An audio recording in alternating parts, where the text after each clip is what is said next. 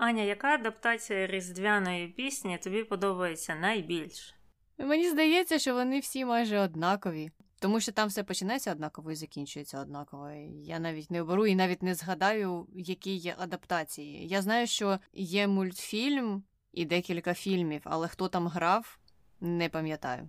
Так, дійсно є численна кількість фільмів, і навіть я пам'ятаю у 90-ті роки багато з серіалів робили спеціальну різдвяну серію е, за мотивами різдвяної пісні, де якийсь не дуже хороший герой до нього приходили ті духи, і він або вона вранці вели себе набагато краще. І мені здається, така серія була в Melrose Place, і в ролі Скруджа там була Аманда. Пам'ятаєш? Ні, не пам'ятаю, але якби я вгадувала, хто міг бути в ролі Скруджа, то я б її, мабуть, назвала. Але моя найулюбленіша адаптація, якщо це так можна назвати, різдвяної пісні, це качині історії і Скрудж Макдак, який плаває у грошах. Ну, про плавання в грошах ми вже згадуємо не вперше. Так, а більше про різдвяну пісню та його автора у сьогоднішньому випуску.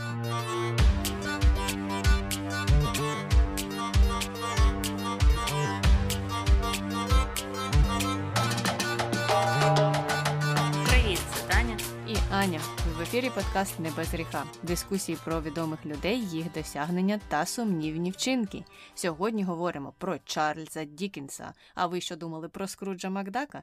Ні, ні, ні. Повертаємося до реальних персоналій. Ну і давай дізнаємося, що ж там люди питають про цього Чарльза Дікінса. Багато було питання про відношення Дікенса до Різдва, і питання звучало так: чи винайшов Дікенс Різдво?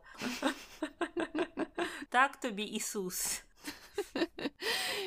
Ісус уже не знає до кого повернутися. Звідусіль на нього нападають на його свято і хочуть його відібрати.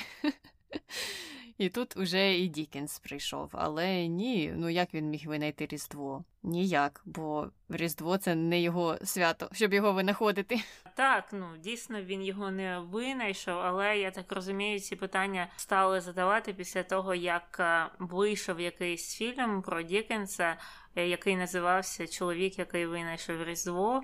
І наскільки я зрозуміла, ідея була в тому, що, звісно, Дікенс не винайшов Різдво, але він популяризував ідеї святкування Різдва серед е, жителів міст що, начебто, до різдвяної пісні святкування Різдва було справою села або сільських жителів, і за допомогою його твору певні традиції перейшли і до міських жителів, і таким чином Різдво стало святкувати більш широко. Наступне питання: як Дікенс повпливав на святкування Різдва, до речі? Ну, трохи ти вже розказала, і дійсно він Різдво не створив, але певні речі там про те, що треба збиратися сім'ями, і що найважливіше це відсвяткувати в колі родини, і що, можливо, роботодавцям треба давати вихідний своїм працівникам. Оце все насправді віднайшло свою реалізацію у суспільстві. Тобто якісь традиції, які він там прописав у своїй різдвяній пісні, стали реальними пізніше. Так, і також е, він вів е, моду на благочинність е, не різдво, яка і досі так сповідується, бо саме у ці передріздвяні або різдвяні дні багато людей жертвують гроші на різні благочинні організації, і навіть в цей період більше людей йде до різних притулків для тварин і бере собі нових домашніх улюбленців саме в цей період. Так що за це, мабуть, трохи можна подякувати Чарльзу Дікенсу. Угу. Ну і останнє питання: чому Дікенс вважається великим письменником? О, тому що його вивчають як Тараса Шевченка. Вивчають в українських школах, так от Дікенса вивчають в британських і в американських. І там він вважається дійсно одним з найвеличніших письменників. Та й взагалі те, як продуктивно він писав у вікторіанську епоху, ставить його в ранг найпопулярніших письменників і тих часів, і письменників, які писали про ті часи. Люди дуже люблять на заході читати твори Дікенса. І я цього трохи не розумію, але про це я ще детальніше, мабуть, поговорю пізніше. Угу. Ну і досить цікава любов американців е, до Чарльза Дікенса, враховуючи те, що Дікенс не дуже любив американців. Угу, Так, мені це теж видалося дуже дивним, тому що від нього було багато критиків в сторону американців, а вони його люблять як свого. І навіть коли він помер, то тут же був траур багатоденний, і люди просто не розуміли, що тепер буде, і, мабуть, тепер відмінять Різдво. Дійсно, діти так думали, що помер Чарльз Дікенс, який написав різдвяну пісню, і тепер Різдво теж відміниться. Ну то явно був якийсь постколоніальний синдром, тобі не здається? Мабуть, мабуть, е, ну але йому вдалося стати таким інфлюенсером на той час. Ну, давай тепер переходити до того, хто ж такий Чарльз Дікінс і чому він став таким відомим. А це британський письменник, і журналіст, і редактор, і ілюстратор, і навіть соціальний коментатор. І написав він такі класичні романи, як Олівер Твіст, Різдвяна пісня, Ніколас Нікельбі, Девід Копперфілд, Повість про два міста та великі сподівання. Таню, який із цих творів твій улюблений? Чесно кажучи, я з цих творів читала тільки різдвяну пісню, чула про Олівера Твіста і знаю трохи про що він, про Девіда Копперфілда і про великі сподівання, але ну, у нас в школі їх е, не вивчали. Ми якраз вивчали тільки різдвяну пісню, але в постшкільні часи я не поверталася до його творчості. Зрозуміло, я читала різдвяну пісню, читала з великими великими труднощами великі превеликі сподівання. Ну а про Девіда Коперфільда хто не знає, його ж по телевізору показували все моє дитинство. Я знаю всі його фокуси. Так, а слухай, яка там історія у Девіда Копперфільда, якого ми знаємо з телевізора, і Девіда Копперфільда книги, яку написав Чарльз Дікенс? Який зв'язок між цими двома явищами? А спільна тільки назва твору і ім'я. Більше нічого бо нібито Девід Копперфілд, той, який по телевізору показував, як зникають вагони метро чи літаки, взяв цей псевдонім, тому що йому подобалося, як він звучить. Зрозуміло, досить е, цікаво. А ми переходимо до початку життя е, Чарльза Дікенса, який народився у 1812 році в британському місті Портсмут, який знаходиться на південному узбережжі Англії, і він був другим з восьми дітей. Батько його, Джон Дікенс, був морським клерком, працював на флот, і він все життя мріяв якось там розбагатіти.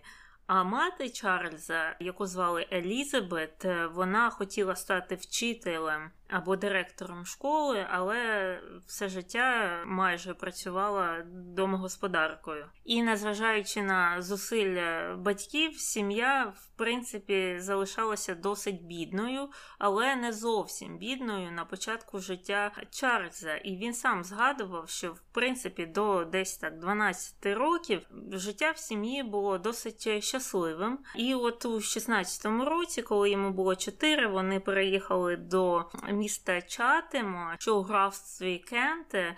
І там Дікенс, його сестри, брати жили у такій сільській місцевості, і він там, в принципі, насолоджувався життям, і саме там він почав ходити в школу. Тобто гроші на навчання дитини у сім'ї все ж таки були. І школа та була приватною, як і всі школи тоді у Англії були. Ну, або гроші просто бралися в кредит, тому що його батько жив на ширшу ногу, ніж uh-huh. він міг собі дозволити.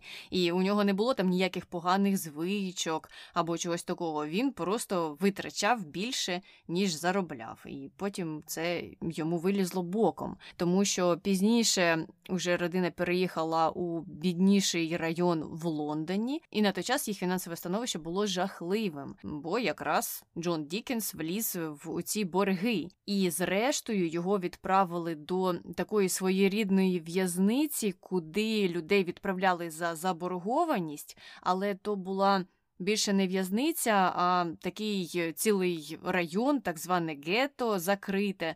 Тебе не саджали в камеру, ти просто не могла б вийти із цього району і мало працювати у тій в'язниці або в трудовому таборі, поки не відпрацюєш усі свої борги. Ну і туди відправили, що цікаво, не тільки батька, а й всю родину тому що їм було ніде жити, у них не було доходів, і відповідно вони всі мали туди переїхати. А от Чарлі не переїхав туди, тому що він якраз на той момент е, залишив школу і знайшов собі роботу. І він тоді проживав у якихось родичів. А робота та була на чорнильній фабриці, і там він підписував ем, якісь продукти тієї фабрики, щось пов'язане з тим, щоб чистити каміни або взуття.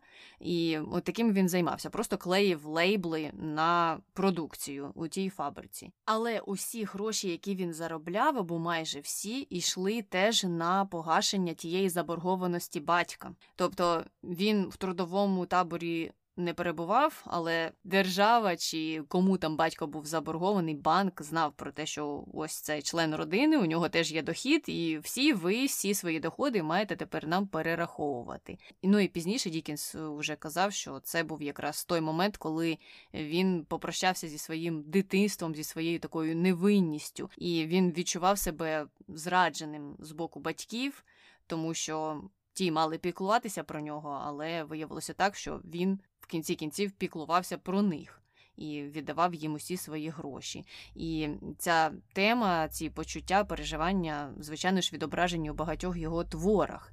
Ну, от подумай, які були часи. От люди згадують, була вікторіанська епоха, і жінки ходили в таких гарних сукнях, а чоловіки в таких гарних капелюхах, і ну, часто романтизують е, цей період в історії, особливо це ж Англія, така класична країна, на яку багато хто дивиться саме з таким романтизмом. І ось ми е, читаємо такі історії, що за борги люди фактично могли потрапити в трудовий табір що важко уявити зараз у ну, цивілізованому світі. Так, ти можеш потрапити до в'язниці за несплату податків. Це дійсно є таке.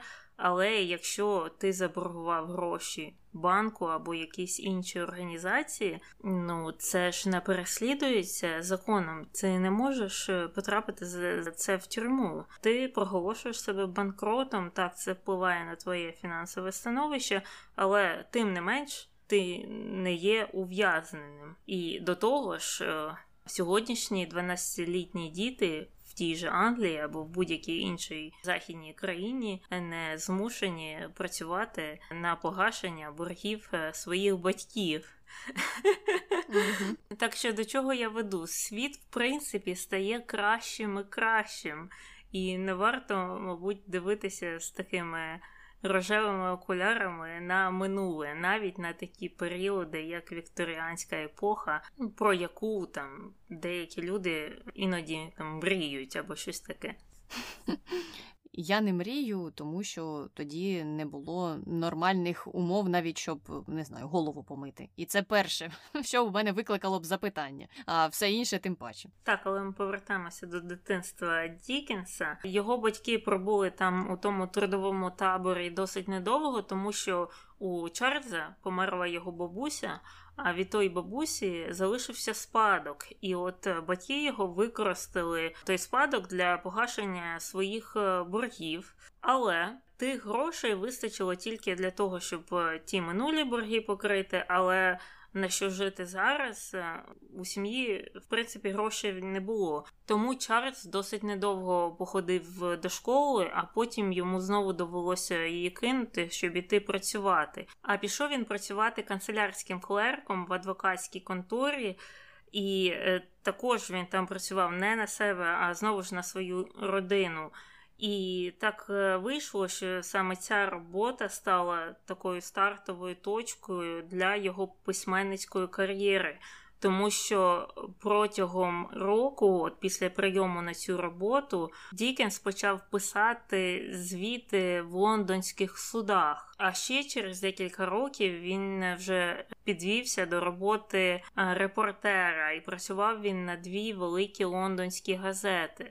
Тобто починав він просто з якихось там судових звітів, він вивчив якусь там систему, яка використовувалась тоді в англійських судах. Там була, як наче своя окрема така юридична мова, там якісь скорочення, ще щось, і треба було щось там швидко записувати. І цим він займався. І це отак, от потроху потроху переросло в репортерську кар'єру, а потім вже згодом і в писемницьку. І це досить дивовижно, що людина людина там мала буквально декілька років формальної освіти.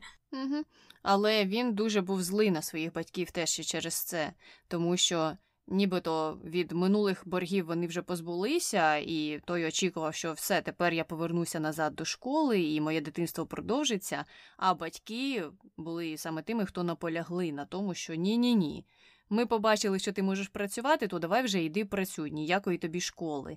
І через це, нібито в нього був серйозний конфлікт з матір'ю, і він її дуже не любив. Тому так, дійсно були дуже складні сімейні стосунки, але з іншого боку, ми бачимо такий злет в кар'єрі. І пізніше він ще почав продавати замальовки в різні журнали та газети. І це він робив під псевдонімом Боз. А у 36-му році це все було опубліковане в одну книгу начерки Боза. І тоді ж Дікенс почав публікувати посмертні документи Піквікського клубу. Спочатку це мало стати серією підписів до ілюстрацій одного відомого художника, якого звали Роберт Сеймур. Але Дікенс сказав, що він так не зможе зробити, і трохи перевернув усю цю концепцію.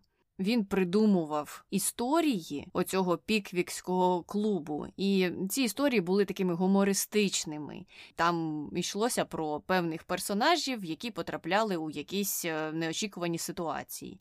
А Роберт Сеймур уже робив ілюстрації на цю тему. І в кінці кінців була створена така ціла книга документів або знову ж таки начерків про цей піквікський клуб. І ці історії користувалися дуже великою популярністю, і навіть коли помер художник Роберт Сеймур, то Дікінс почав шукати того, хто міг би його замінити, тому що публіка. Очікувала, що продовжиться ця історія, і бачиш, як сталося, що нібито спочатку все крутилось навколо художника, але в кінці кінців виявилося, що саме історії були тим, що стало таким центральним у тій збірці про піквікський клуб. Угу. Ну, так воно і зараз е, є.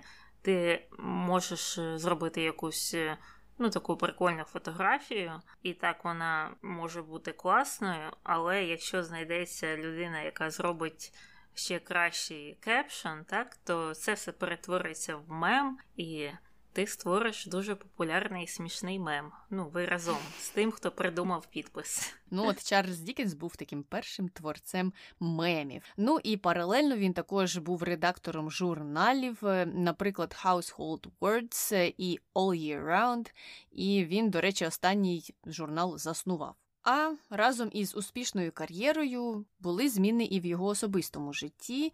Він одружився з Кетрін Хогарт, е, і це сталося невдовзі після того, як він опублікував свою першу книгу Начерки Боза. Вони довгий час жили разом. У них було аж 10 дітей.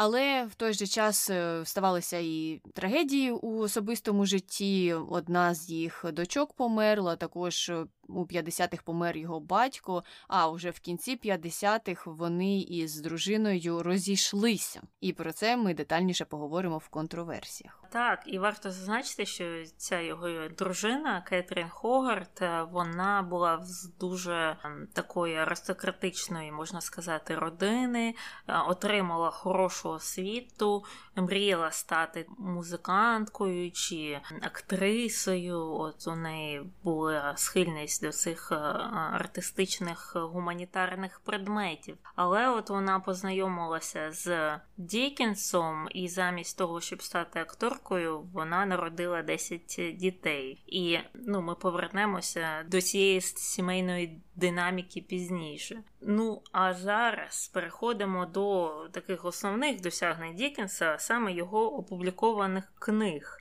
За свою кар'єру він опублікував аж 15 романів, і найвідомішими з них були, наприклад, такі, як Олівер Твіст, який він у 1837 році написав.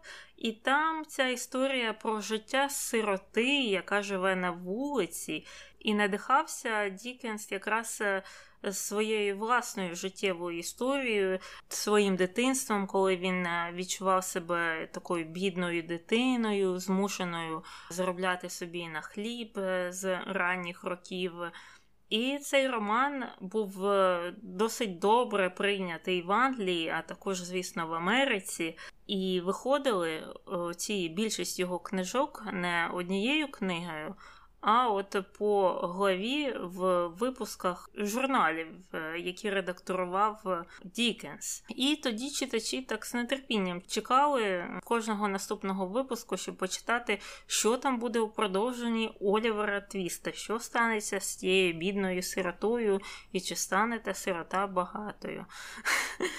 Ти читала Олівера Твіста? Ти щось знаєш, хороше чи погане? Е, ні, я не читала Олівера Твіста, я знаю про що ця книга, ну так, е, підсумок її. Але в школі цієї книги в програмі не було, тому вона якось пройшла повз мене. Але ось ця особливість його, що він друкував частинами більшість своїх романів у журналах, мені помітна, тому що якщо читати його книги отак за один раз то є багато моментів, які спокійно можна просто вирізати звідти і не згадувати. І без них сюжет ніяк не зміниться, отака основна частина його. І тому розумієш, що у Дікенса просто було завдання написати 20 частин цієї книги, за які йому, до речі, платили окремі гонорари. І, можливо, навіть не 20 тоді, а 25, тому що чим більше частин, тим більше гонорарів. І тому там є багато таких дуже повільно плинних моментів, які особисто мені у книжках не дуже подобаються. Я люблю, коли є динаміка, коли що не кожна розмова до чогось приводить, а не ти читаєш, читаєш, читаєш 20 сторінок, а потім виявляється, що все лінія нікуди не йде, і вона насправді не важлива для усієї книги. Угу, угу. Ну, мені здається, це все можна сказати про більшість е, письменників 19 е, століття, як англійських, так і російських, так і французьких. Тоді була мода на дуже довгі книжки. І от е, частково вони були такими довгими, якраз е, через те, що ти сказала, що вони публікували їх по частинах. Але є книга у нього ще найпопулярніша, мабуть, яку ми вже згадували. Називається Різдвяна пісня. Він написав її у 1843 році, тоді ж її опублікував. І от в цій книгі, як відомо, розповідається про Ебенезера Скруджа, який був таким дуже скупим старим, старим, з кнарою, і не хотів там ділитися ні з ким, ні подарунками, ні грошами. Але от у різдвяну ніч до нього приходять е, три привиди минулого, теперішнього і майбутнього. І за допомогою цих от духів привидів він знову там починає вірити в Різдво. І Дікенс е, цікаво, що написав цю книгу всього за шість тижнів.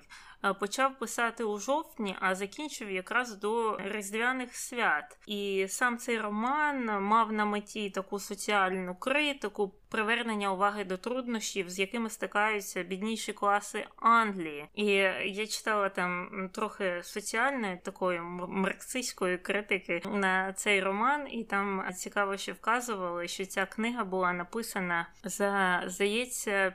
П'ять років до того, як е, Маркс та Енгельс написали маніфест комуністичної партії.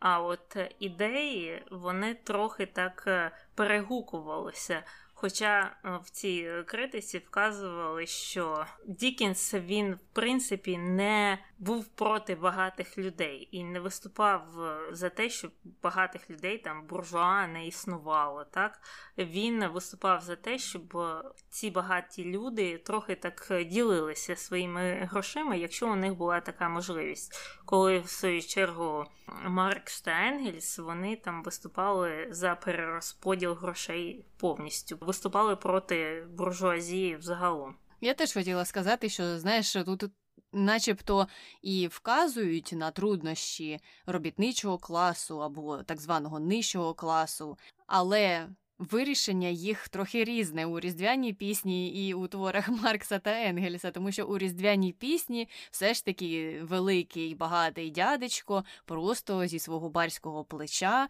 на різдво комусь там щось дає. Але великим і багатим він не перестає бути. І в цьому, мабуть, так дійсно найбільша різниця.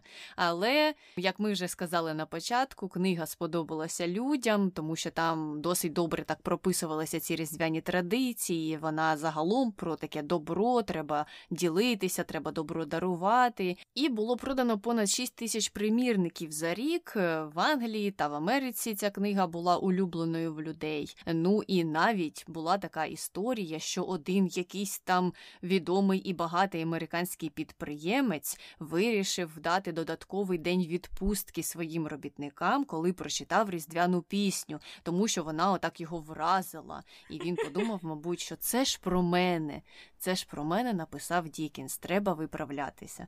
Ну, бачиш, якось Дікенс все ж таки впливав на людей.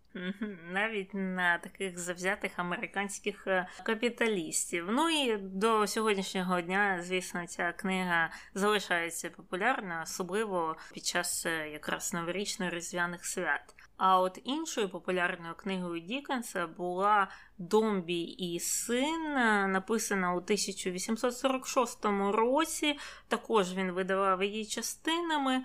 І там основною темою було те, як бізнес-тактика впливає на особисті фінанси сім'ї. І важливим таким моментом цієї книги є те, що якраз з неї почався такий темний, похмурий погляд на Англію, на англійське суспільство з боку Дікінса. І цим твором він задав тон для наступних своїх романів, які ставали ще більш і більш похмурими. І я не читала Домбі і сина, бо інші наступні його романи, але за описом і за настроєм цих творів вони мені нагадують твори Теодора Драйзера, якого я якраз читала, який був американцем і комуністом, і антикапіталістом, і він там ну, писав, що захід загниває, і як все жахливо, і все таке в темних фарбах було описано. І от коли читаєш відгуки на твори Дікінса з вікторіанської Англії, знаходиш щось спільне. Угу. Але варто зазначити, що в той же час кажуть, що Дікінс не ненавидів Англію і той устрій, і все, що там відбувалося. Він просто хотів реформувати те, що можна реформувати. І таким чином, ось за допомогою написання своїх творів, він хотів донести ці ідеї до публіки. Тобто він не казав, що Англія загниває, і це жахлива країна. Він казав, що просто нам треба прагнути до чогось більшого, до чогось кращого. І зараз я вам розкажу, як все це треба виправити. Ну і далі, після Домбі і сина, був Девід Копперфільд, не той, що по телевізору, а той, е, що роман. Про блогера. Це мені нагадало щось таке сучасне, тому що цей роман був е, про щоденне життя головного персонажа, отакі якісь повсякденні речі. Ну і нібито в цьому романі теж був використаний особистий досвід Дікенса. Він піднімав там багато питань, з якими стикався у своєму житті, і цей твір був особисто улюбленим твором Дікінса, мабуть, з цієї ж причини. Угу. І цей твір був улюбленим твором Льва Толстого серед творів Дікенса, і він е, про це йому писав, як йому це сподобалося. І цей твір є найбільш таким автобіографічним для Чарльза Дікенса, тому що там один з героїв головних також потрапляє до того табору для боржників, і деякі там місця праці збігаються з місцями праці Чарльза Дікенса з дитинства або з молодих років. І е, він дійсно багато чого взяв свого життя для цього твору. Ну, а наступною книгою була Холодний дім. Він її написав от якраз після смерті свого батька і своєї дочки, і тому він взагалі був тоді у такому пригніченому стані, і це відображалося в його творах. Цю книгу також публікували частинами, і там він розповідав про лицемірство британського суспільства. І на той день, на день випуску цієї книги, вона вважалася його таким найскладнішим романом. Я не читала і цієї книги, і я мало що про неї чула. Мені здається, вона не входить в програму американських школярів. Так, я теж нічого не чула, але чула більше про повість про два міста і про те, що її дійсно згадують, і вона десь там у програмах існує. І мені здається, що навіть у нашій шкільній програмі вона, можливо, вибірково, але викладається. Цей роман був написаний у 59-му році, і він такий історичний, там про французьку революцію і про те, що відбувається в Парижі та Лондоні під час е, цієї події. Е, ну і історія взагалі крутиться навколо боротьби зі злом, можливості відродження. Мені здається, що це якась зміна його течії, яка була до цього, вже якийсь, можливо, трохи вихід з неї. Так. Ну і кульмінацією всієї його творчості була книга Великі сподівання 61-го року, і вона вважається якраз найбільшим літературним досягненням Дікенса. Тобто це не резв'яна пісня, це великі сподівання. І книга ця зосереджується на життєвому шляху морального розвитку головного героя, який також є сиротою, якого звати Піп. І темою, як завжди, за традицією Дікенса виступали багатство та бідність, любов та відторгнення, а також боротьба добра проти зла. І я знаю, я знаю, Аня, що у тебе є прекрасний відгук на цю книгу. Вибач, Чарльз Дікенс, е, як там пишуть на Єлпі. Якби могла поставити нуль, то поставила б нуль, але неможливо, того ставлю одну зірочку. Ну, і це, мабуть, не до самого твору більше, а до того, як я з ним стикнулася. А стикнулася я з цим твором через свого бойфренда, який його вивчав у коледжі, і я допомагала йому писати там різні есе на цю тему, тому що їх було просто мільйон. Там була якась викладачка, яка мабуть, дуже обожнювала Чарльза Дікінса і великі сподівання, і вона щоуроку задавала писати якесь есе про частину цього твору. І мені той піп вже снився. Я вже не могла, не могла дочекатися, коли закінчаться його оці пригоди, і коли вже він нам покаже, до яких же сподівань великих він дійшов. Але там якась, як на мене, була ну така антикульмінація. І тому, можливо, це ще одна причина, чому мені той твір не дуже сподобався. Коротше кажучи. Твори, які б вони не були хороші, і як би вони вам, педагоги, не подобалися, не треба вчити протягом цілого семестру. Якщо це не предмет, який називається Великі сподівання Чарльз Дікенс. Якщо цей предмет називається література або англійська мова, то треба якось варіювати теми, бо дійсно великі сподівання залишили дуже погані враження у мене особисто.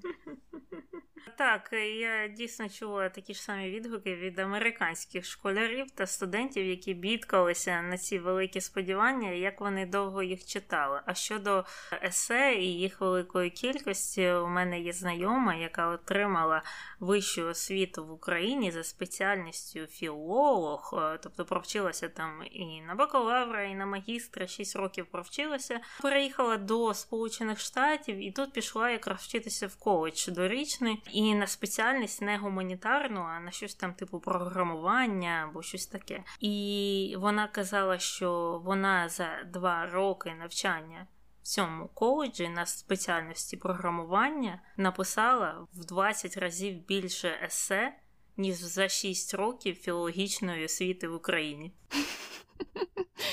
Ну, це трохи дивно, чесно кажучи, я не стикалася з такими відгуками про місцеву школу і особливо з дисциплінами, які входять в STEM.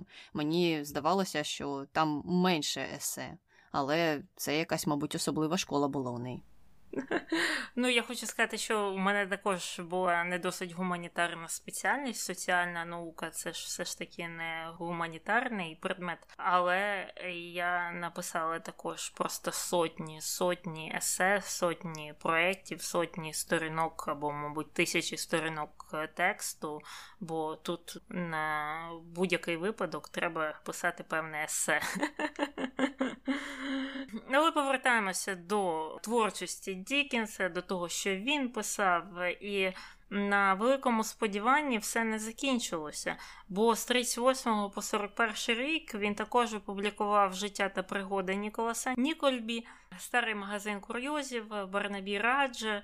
І також був ще один такий роман з його темного періоду Маленька Доріт. І той роман був таким художнім дослідженням того, як людські цінності вступають у конфлікт з жорстокістю світу. За ним послідував ще роман Наш спільний друг, який аналізував психологічний вплив багатства на лондонське суспільство. Ну, а в 42-му році Дікінс разом зі своєю дружиною, коли вони були ще разом, вирушили в п'ятимісячне турне Сполученими Штатами, де він е, читав свої книжки, давав лекції. І от після повернення цієї подорожі він написав е, невеличку книжку, яка називалася Американські нотатки для загального обігу. І це був такий саркастичний подорожній опис, який критикував американську культуру та матеріалізм ще у 1842 році. Це що, прототип Задорнова, чи що?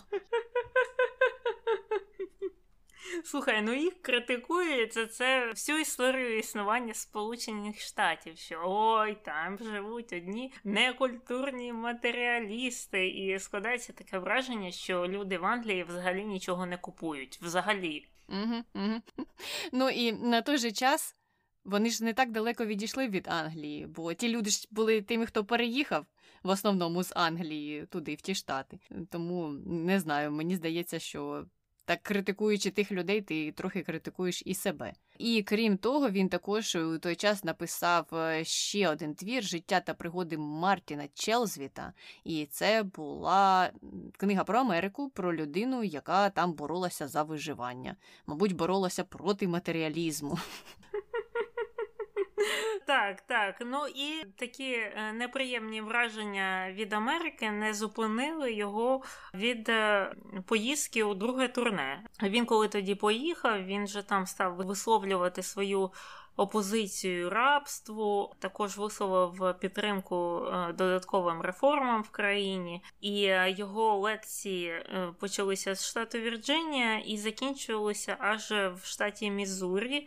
І були настільки широко відвідувані, що спекулянти квитків збиралися біля його заходів, там продавали, перепродавали квитки на ці читання. І самому Дікінсу спочатку подобалася така увага публіки, а потім згодом він обурився через вторгнення цих людей в його особисте життя, і також він був роздратований тим, що він вбачав в американцях стадність, а також грубі звички. І е, потім, вже коли знову ж приїхав додому, розповідав про це в своїх американських нотатках.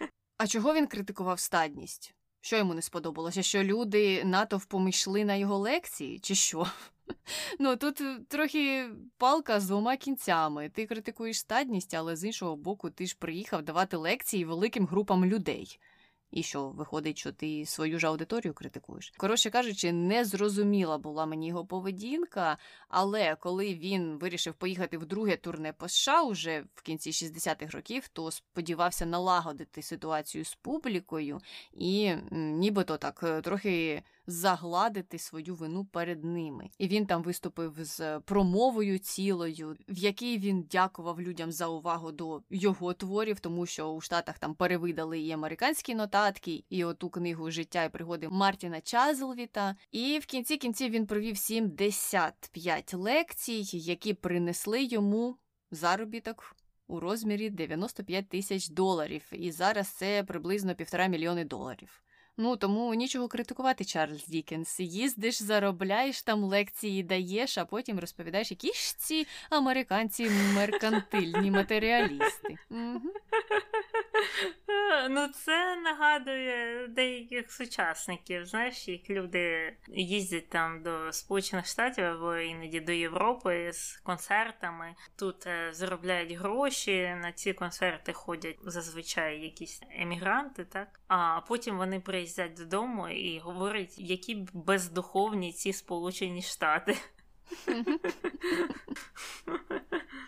Ну і вдома у себе, так само, як і в США, вдома в Великій Британії він був дуже відомим.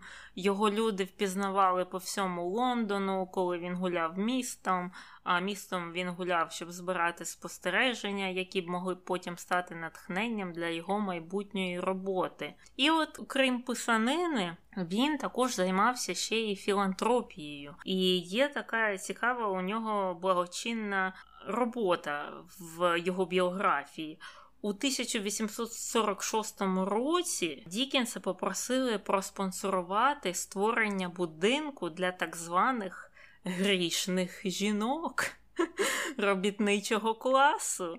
І ця установа називалася Urania Cottage, і вона мала на меті собі замінити каральні режими існуючих подібних установ на щось більш реформаційне, на щось з середовищем сприятливим для освіти та для таких курсів, які б навчали цих так званих грішних жінок виконувати домашні справи. І Дікенс керував цією установою протягом 10 років встановлював правила цієї установи, переглядав рахунки і навіть обирав потенційних мешканців, а саме мешканок. І метою для оцих от грішних жінок першочерговою було еміграція або шлюб. Тобто цих жінок перенавчали для того, щоб вони або емігрували, мабуть, по-перше, до Сполучених Штатів,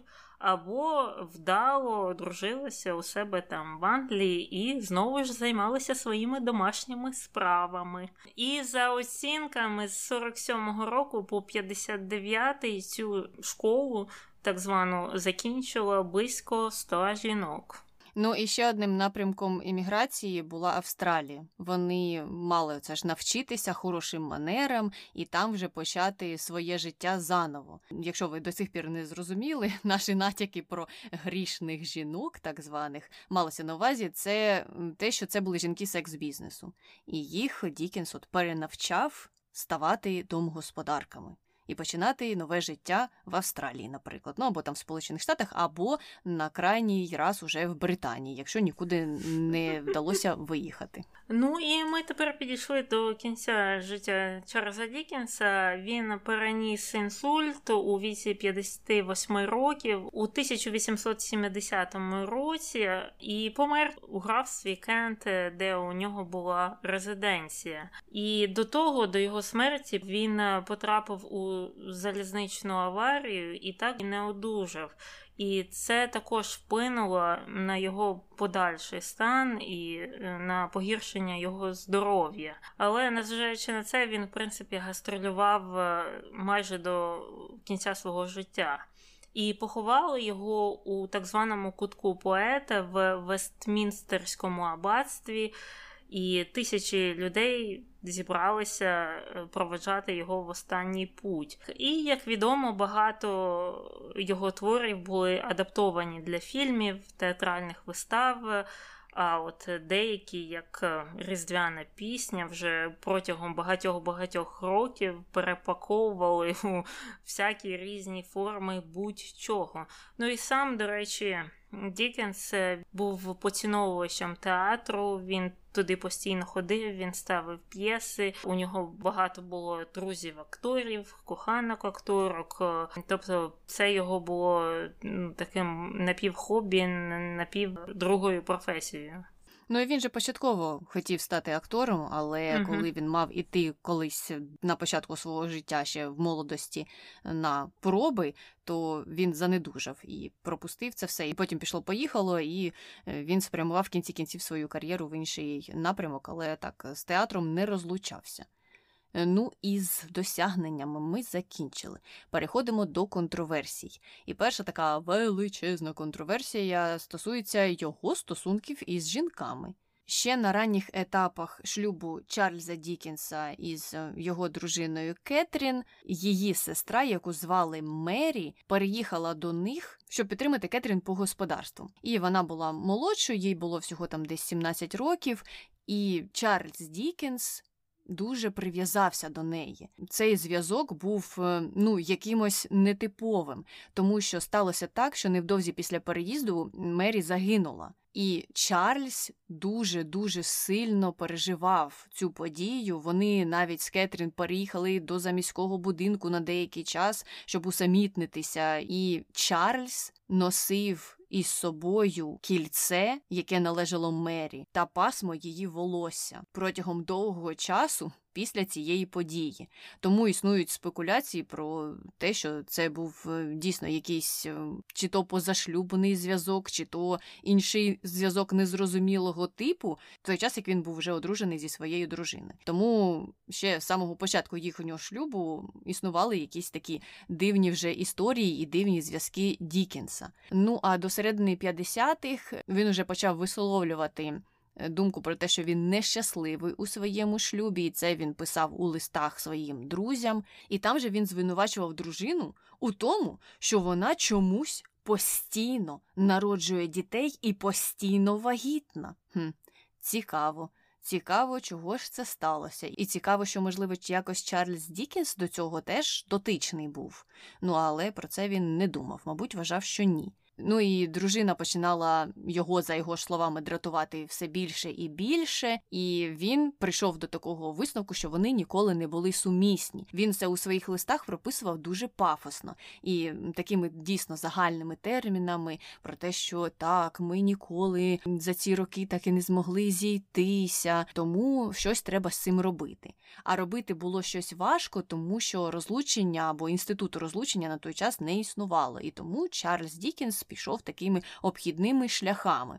Насправді він постійно, постійно контролював Кетрін, постійно казав їй про те, яка вона жахлива, тому що вона або вагітна, або займається дітьми, а у хаті непорядок. Він кожного ранку ходив інспектував будинок. І якщо він знаходив там якесь сміття або щось було не на своєму місці, то він зривався на свою дружину. І про це навіть е, згадувала одна з його дочок. І дійшло до того, що навіть видавці, з якими він співпрацював, не хотіли ходити до нього в гості, тому що вони не хотіли бути свідками у цього домашнього насилля, і вони у своєму листуванні казали, що нам вже набридло дивитися, як е, Чарльз Дікенс постійно принижує свою дружину перед нами.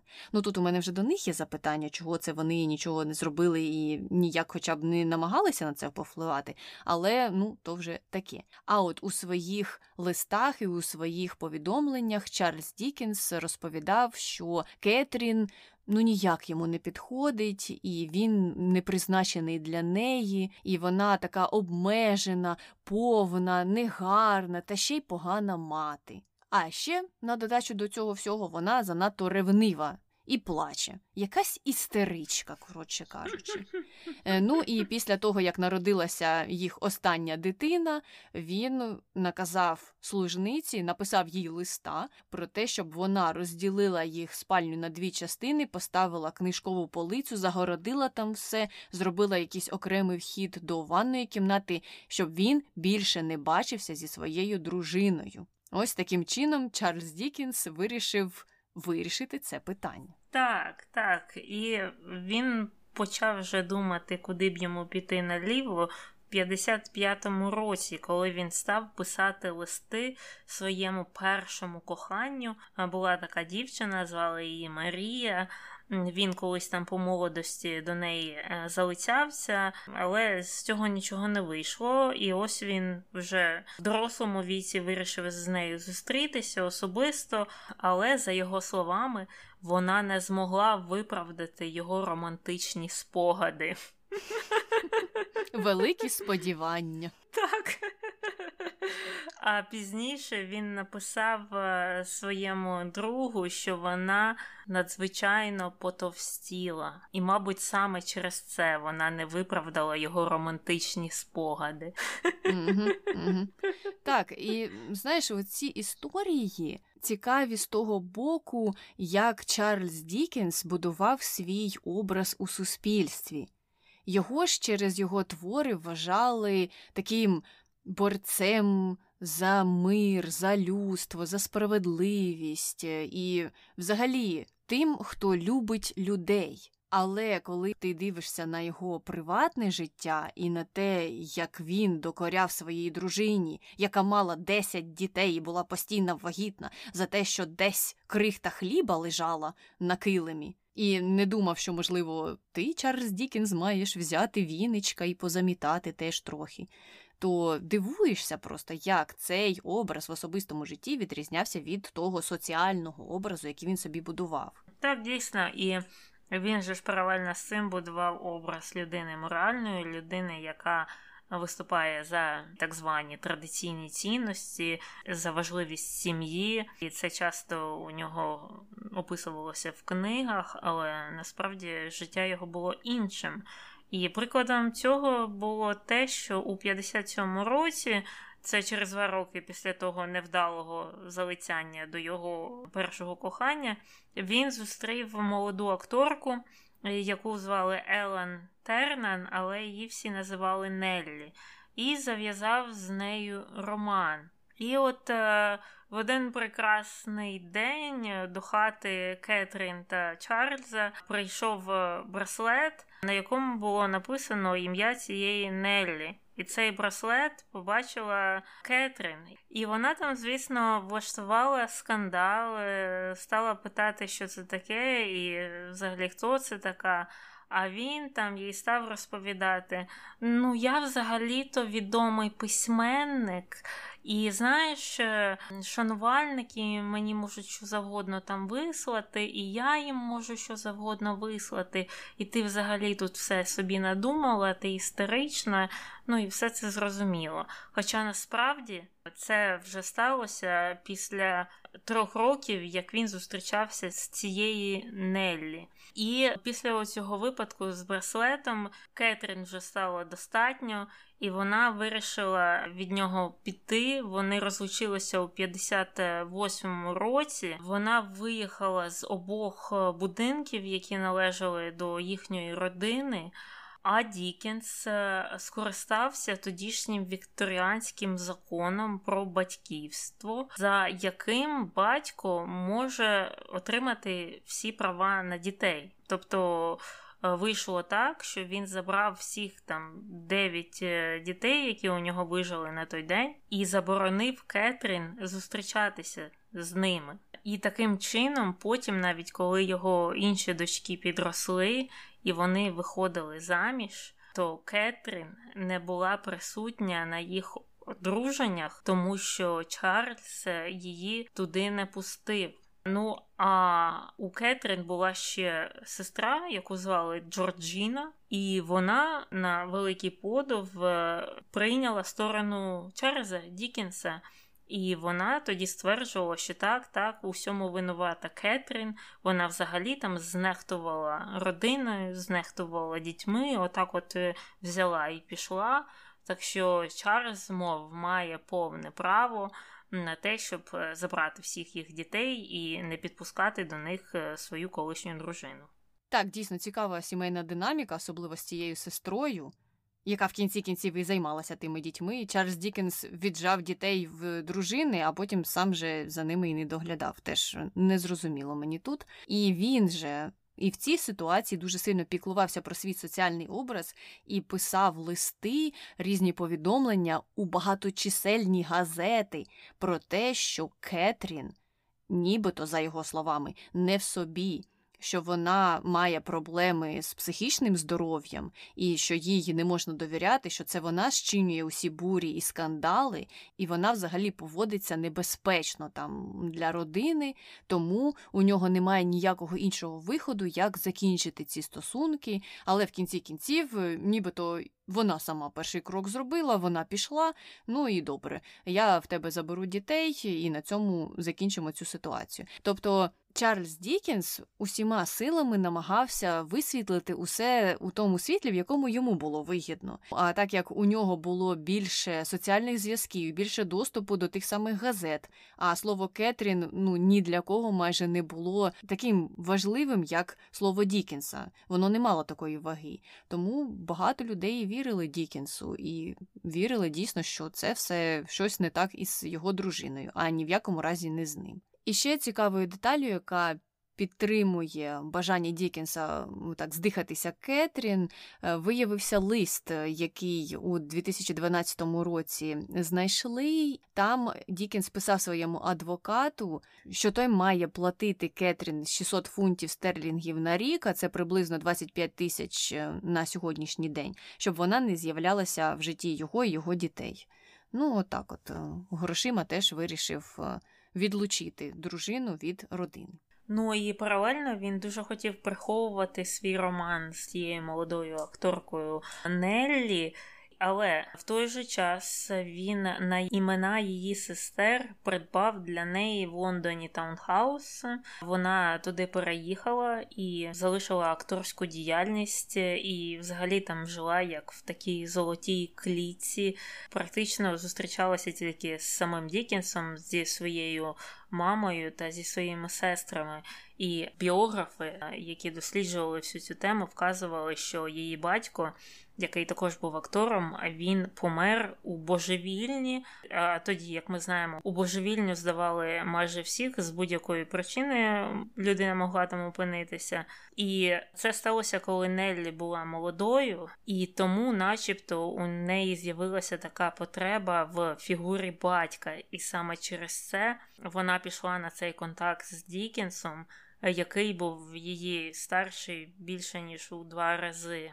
Ну, а Дікенс, отак, от е, таємно з нею зустрічався, е, продовжував свою плідну письменницьку кар'єру, а Неллі повністю зникла з полю зору. Тобто до зустрічі з ним вона була досить відомою такою починаючою акторкою. Як тільки з ним зв'язалася, він її закрив у клітці. І коли вже виплили листи з тих часів між Дікінсом та Неллі, вияснилося, що вона не була зовсім задоволеною своїм життям знову ж через цю різницю у віці. І незважаючи на те, що вона жила досить заможно, вона не переймалася через фінанси, наприклад, їй було некомфортно знову ж жити в таких умовах, що вона ну нічим по житті не займалася, поки була з ним. А була з ним вона до кінця його життя. Він помер у 58 років, і після смерті. Ота от Джорджина, сестра його колишньої дружини Кетрін, стала таким основним захисником його спадщини, його ім'я, і вона дуже сильно подбала про збереження оцієї таємниці роману з Неллі. І цьому збереженню таємниці допомогло те, що як тільки Дікенс помер. Неллі розпочала нове життя з е, іншим чоловіком, вийшла заміж за е, там свого однолітка, і у неї з ним було декілька дітей. До речі, з Дікенсом у них народилася дитина, але вона померла. У ранньому віці, тобто спільних е, виживших дітей в кінці кінців у них не було. Також відомо, що і Неллі і Дікенс знищили більшість листування між ними, Хоча періодично з'являлися чутки про їх відносини наприкінці 19 століття, А от е, достовірні вже докази з'явилися на початку ХХ століття. Дочка Дікенса отримала якісь там щоденники і переписку від своєї мами, яка померла від Кетрін. І звідти публіка дізналася взагалі про всю цю історію цього трикутника божевільного. Ну, дійсно, жахлива історія, і бачиш, познищували листування так, щоб е, знову ж таки навіть після смерті ніхто поганого нічого не сказав. Але виявилося, що не всі листи були знищені. Добре, йдемо далі до другої контроверсії, яка стосується расизму. І це дуже цікаве питання, бо воно Знову ж таки, двоякий, як і весь Чарльз Дікенс, тому що з одного боку він виступав за те, щоб відмінили рабство, наприклад, у США, але з іншого боку, у нього були і свої проблеми. Коли діло стосувалося не США, а вже рідної Британії, то тут він дуже зверхньо дивився на корінних жителів британських колоній і вважав, що те, як вони живуть, це не цивілізовано, що колонізація уся йде для їхнього ж блага, що вони якісь там нерозумні, і навіть Оксфордський словник англійської літератури описував Дікенса як націоналістичного і того, хто стигматизує іноземні культури, і доходить до великих крайнощів, пов'язаних навіть з геноцидом, коли уже питання стосується стосується людей, яких колонізували а саме Британія колонізувала. І навіть е, дослідники, біографи писали, що за сучасними стандартами Дікінс був би ну таким расистом майже крайнього ступеня, і це було пов'язане саме з його висловлюваннями е, щодо, наприклад, жителів Індії. З одного боку, їдемо в Америку і там розповідаємо, що ви все тут погано робите, а з іншого боку, вдома закликаємо до винищення інших рас. Нічого дивного. Також він потрапив під критику за антисемітизм, а саме за зображення Фегіна у книзі Олівер Твіст. І там цей персонаж згадується як єврей, і написано, що він керує школою в Лондоні для дітей кишенькових злодіїв. І це все обігрується з використанням певних стереотипів, пов'язаних з єврейською етнічністю. Ну, ти знаєш, це мені нагадало недавню історію, пов'язану із серіалом Емілі в Парижі. Жахливий серіал ніколи не дивилася, але поставила б нуль зірочок, якби могла. Те, що я про нього чую, це тільки негативні відгуки. І мене дивує те, наскільки місцеві молоді і, типу, дуже ліберальні люди люблять цей серіал. Це в мене в голові просто не вкладається, тому що коли я почитала синопсис до певних серій, і коли я дізналася про оцю історію, про яку я зараз розкажу, я просто не змогла тим паче зрозуміти, як він може подобатися сучасному глядачеві. А сталося те, що в одній із серій там дуже стереотипно зобразили дівчину з України. По-перше, її звали, по-моєму, Петра. Ха-ха. Угу. Петра з України, ну це якісь ляпи серіалів 90-х, мені здається. Mm. І те, що цей серіал створив Дарен Стар, ну натякає на те, що він з 90-х так і не виліз. Так от, там ця дівчина, ну просто уособлення найгірших стереотипів, які можуть бути. Вона там і нелегально якось приїхала у ту Францію, і все краде в магазинах, тому що а чого мені купувати, можна ж все вкрасти. Ну і Емелі ж в цьому дуже дивується. Як взагалі таке можливо у сучасному світі? А можливо, так, що ваш сценарист застряг не знаю 30 років назад і писав серіал, нібито для тієї аудиторії, як мінімум. Ну і акцент, акцент. Вони ж мали зробити такий, ну тупо радянський, радянський стереотипний акцент е, людини з Східної Європи. І такі акценти дійсно існує, і всі акценти приймаються, але у людей у східній Європі різні бувають акценти, і вони навіть різняться за країною. Але для цих людей це все одне і те ж саме. І цікаво те, що це ж другий вже сезон. А після першого сезону там же обурилися французи тому що їх також показали з досить такої поганої, стереотипної, якоїсь ксенофобної сторони, і е, ну, французькі газети, французькі рев'юери поставили також там нуль зірочок.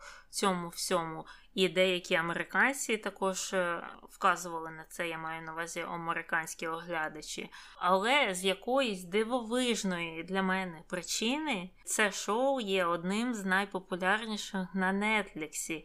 І це також подвійно дивовижно, тому що був вже такий серіал, який називався якось там, типу, Дві бідні дівчини чи щось таке Two Broke Girls в оригіналі. Там той самий е, креатор ж був, там е, той самий Даррен Стар був залучений до цього серіалу, наскільки я пам'ятаю. І він повністю був побудований на етнічних е, стереотипах. Там була жінка з Польщі, яка вела себе стереотипно по-польськи в розумінні американських авторів і сценаристів. Там був українець, такий збочинець, якийсь алкаш-збочинець.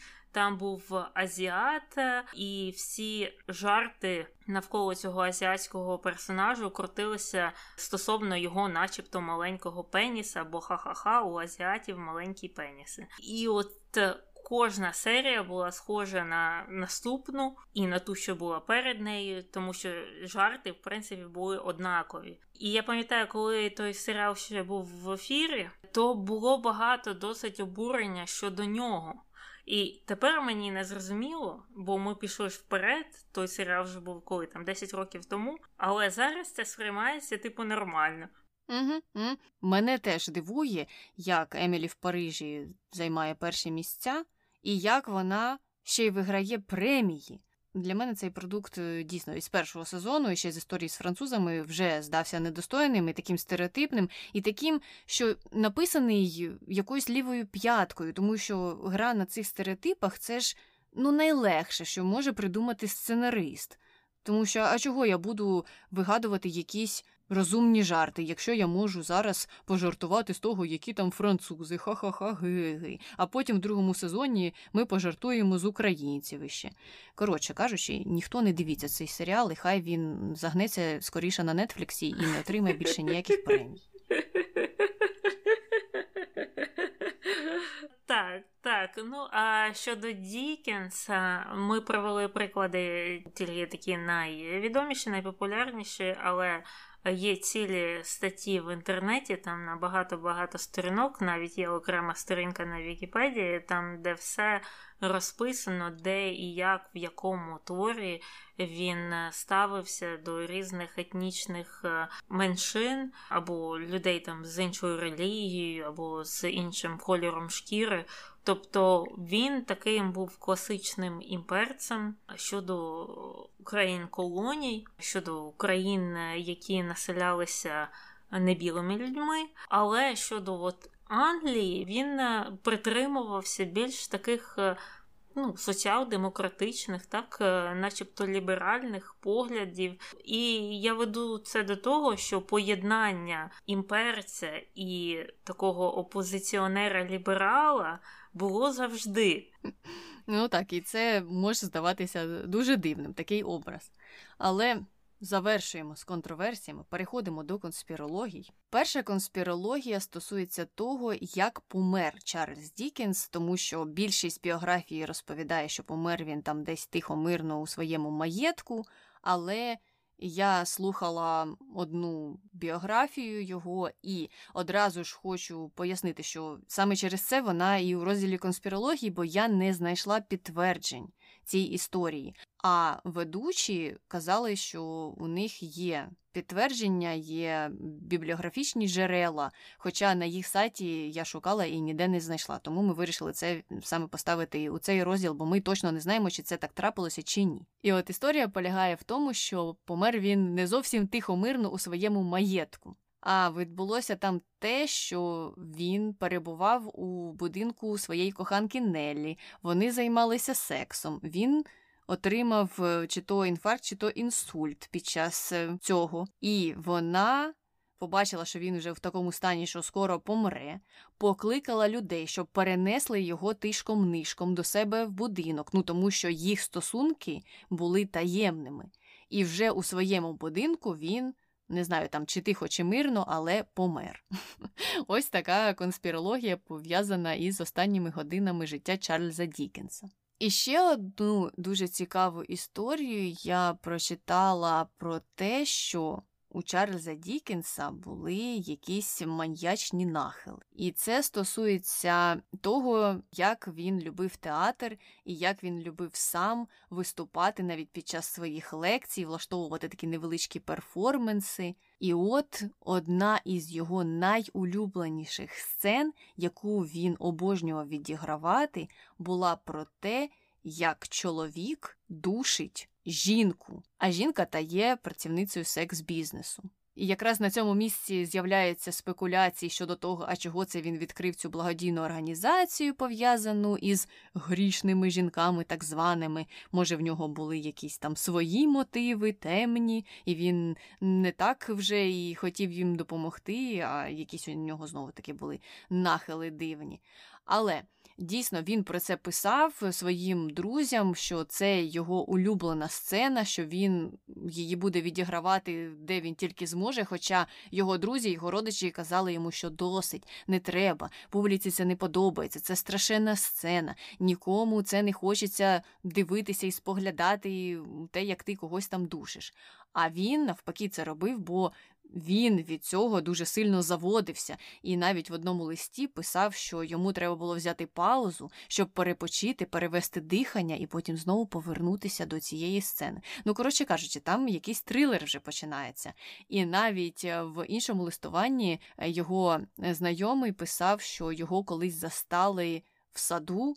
За репетиціями цієї сцени він там сам собою це програвав. Він чомусь не міг відпустити цей момент. Незрозуміло біографам там і експертам, хто його досліджує, чому чому йому так подобалася саме ця сцена і саме ця жорстокість. І деякі конспірологи пов'язують це з тим, що Чарльз Дікінс там насправді був якимось маньяком, який тримав це все у собі. Так, так, це схоже на якийсь БДСМ або щось таке. І є ще така третя трохи дивна конспірологія, не конспірологія, але у 2016 році вийшов е, такий додаток до гри Assassin's Creed, яка є ну, популярною грою. А це таке розширення, яке називається Конспірологія Дарвіна та Дікінса. Там у цій грі, якщо ти встановлюєш цей додаток, з'являються ці два герої, і вони, героїню цієї гри, прохають про певні послуги.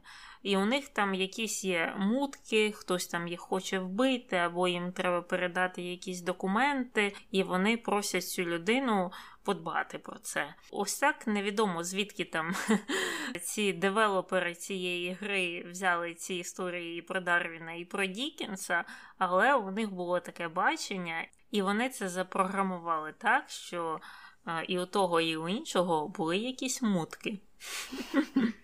Ну, бачиш, це якось може пов'язатися з тією минулою конспірологією про те, що Чарльз Дікінс мав певні жорстокі нахили, хто його знає. Але на цьому завершили з Чарльзом Дікінсом. Якщо ви знаєте щось про нього ще, можливо, читали якісь його листи, обов'язково напишіть нам, може, ми про щось не розповіли. А ми переходимо до коментарів про Діда Мороза.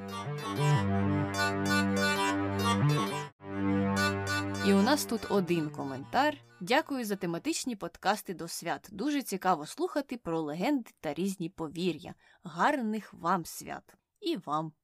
А, Так, дійсно, з Новим роком. Це вже 3 числа виходить подкаст у новому році. Так що будемо чекати на хороші новини і на покращення вже сьогодні. Це точно. Але не зупиняємося, переходимо до хрінометру. Що ти, Таня, ставиш дідові морозу? Дід Мороз. Дід Мороз е, до мене не так часто приходить, як Миколай. Миколай щороку приходить, щороку щось приносить, е, вітає мене зі святом. Дід Мороз, знаєш, іноді. Іноді заходить, а іноді забуває. Тому я йому ставлю один замість нуля, тому що він е, забув про мене, або з іншої сторони, може, це і не краще. Таня, я знаю, це все ананаси. Ти знову упереджена. Так, так, я все ще не можу забути ті е, жахливі ананасові цукерки з дитинства. Але дійсно, знаєш, може, я б йому дала нуль, якщо б п'єси за участі Діда Мороза, Снігуроньки і всіх інших персонажів стали б цікавішими ще у 90-ті. Зрозуміло. Ну, це така трохи відсилка до сценаристів. І я, знаєш, теж думала про те, що я поставила б Діду Морозу, тому що якби він був реальним персонажем, то у мене було багато запитань до його зв'язків, і до його друзів, і до того, з ким він там треться. То він віршик Сталіну розкаже, то він десь знайомий із тим, хто був основним організатором голодомору в Україні. І тут уже було б більше питань, коротше кажучи, якби Дід Мороз був е, реальною людиною, то він би був там десь разом з Генрі Фордом. А так як він все ж таки вигаданий персонаж, і так як його перетягували. Ті, кому зручно, то, мабуть, до них треба більше питань мати і їм задавати більше питань, а сам Дід Мороз дійсно. Це та легенда, той міф, який е, в чистому виді пов'язаний зі святами. Тому я йому ставлю нуль, так само, як і Миколаю. Він до мене може теж не так часто приходить, особливо зараз, але ну, може він до когось іншого частіше приходить, хай їм буде від цього краще. Ну і добре, на цьому ми закінчили цей подкаст. Обов'язково нам пишіть на нашу пошту podcastnbg.gmail.com А також можна підписатися на наш Patreon, і посилання на нього є у підписі під цим випуском. А ми зустрінемося у випуску не про якогось відомого персонажа або людину а у підсумковому випуску для Саточа, який вийде наступного разу.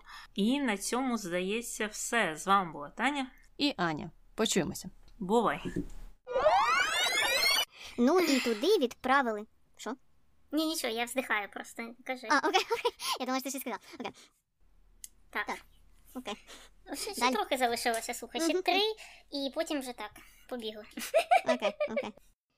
Так, в мене тут є що додати. Я зараз. Зараз подумаю, коли мені додати. Окей, я додам це пізніше. Окей. Хоча ні, я, мабуть, спочатку це додам. І ще одну. Ти хотіла щось додати, чи мені далі йти? Та ні. Окей.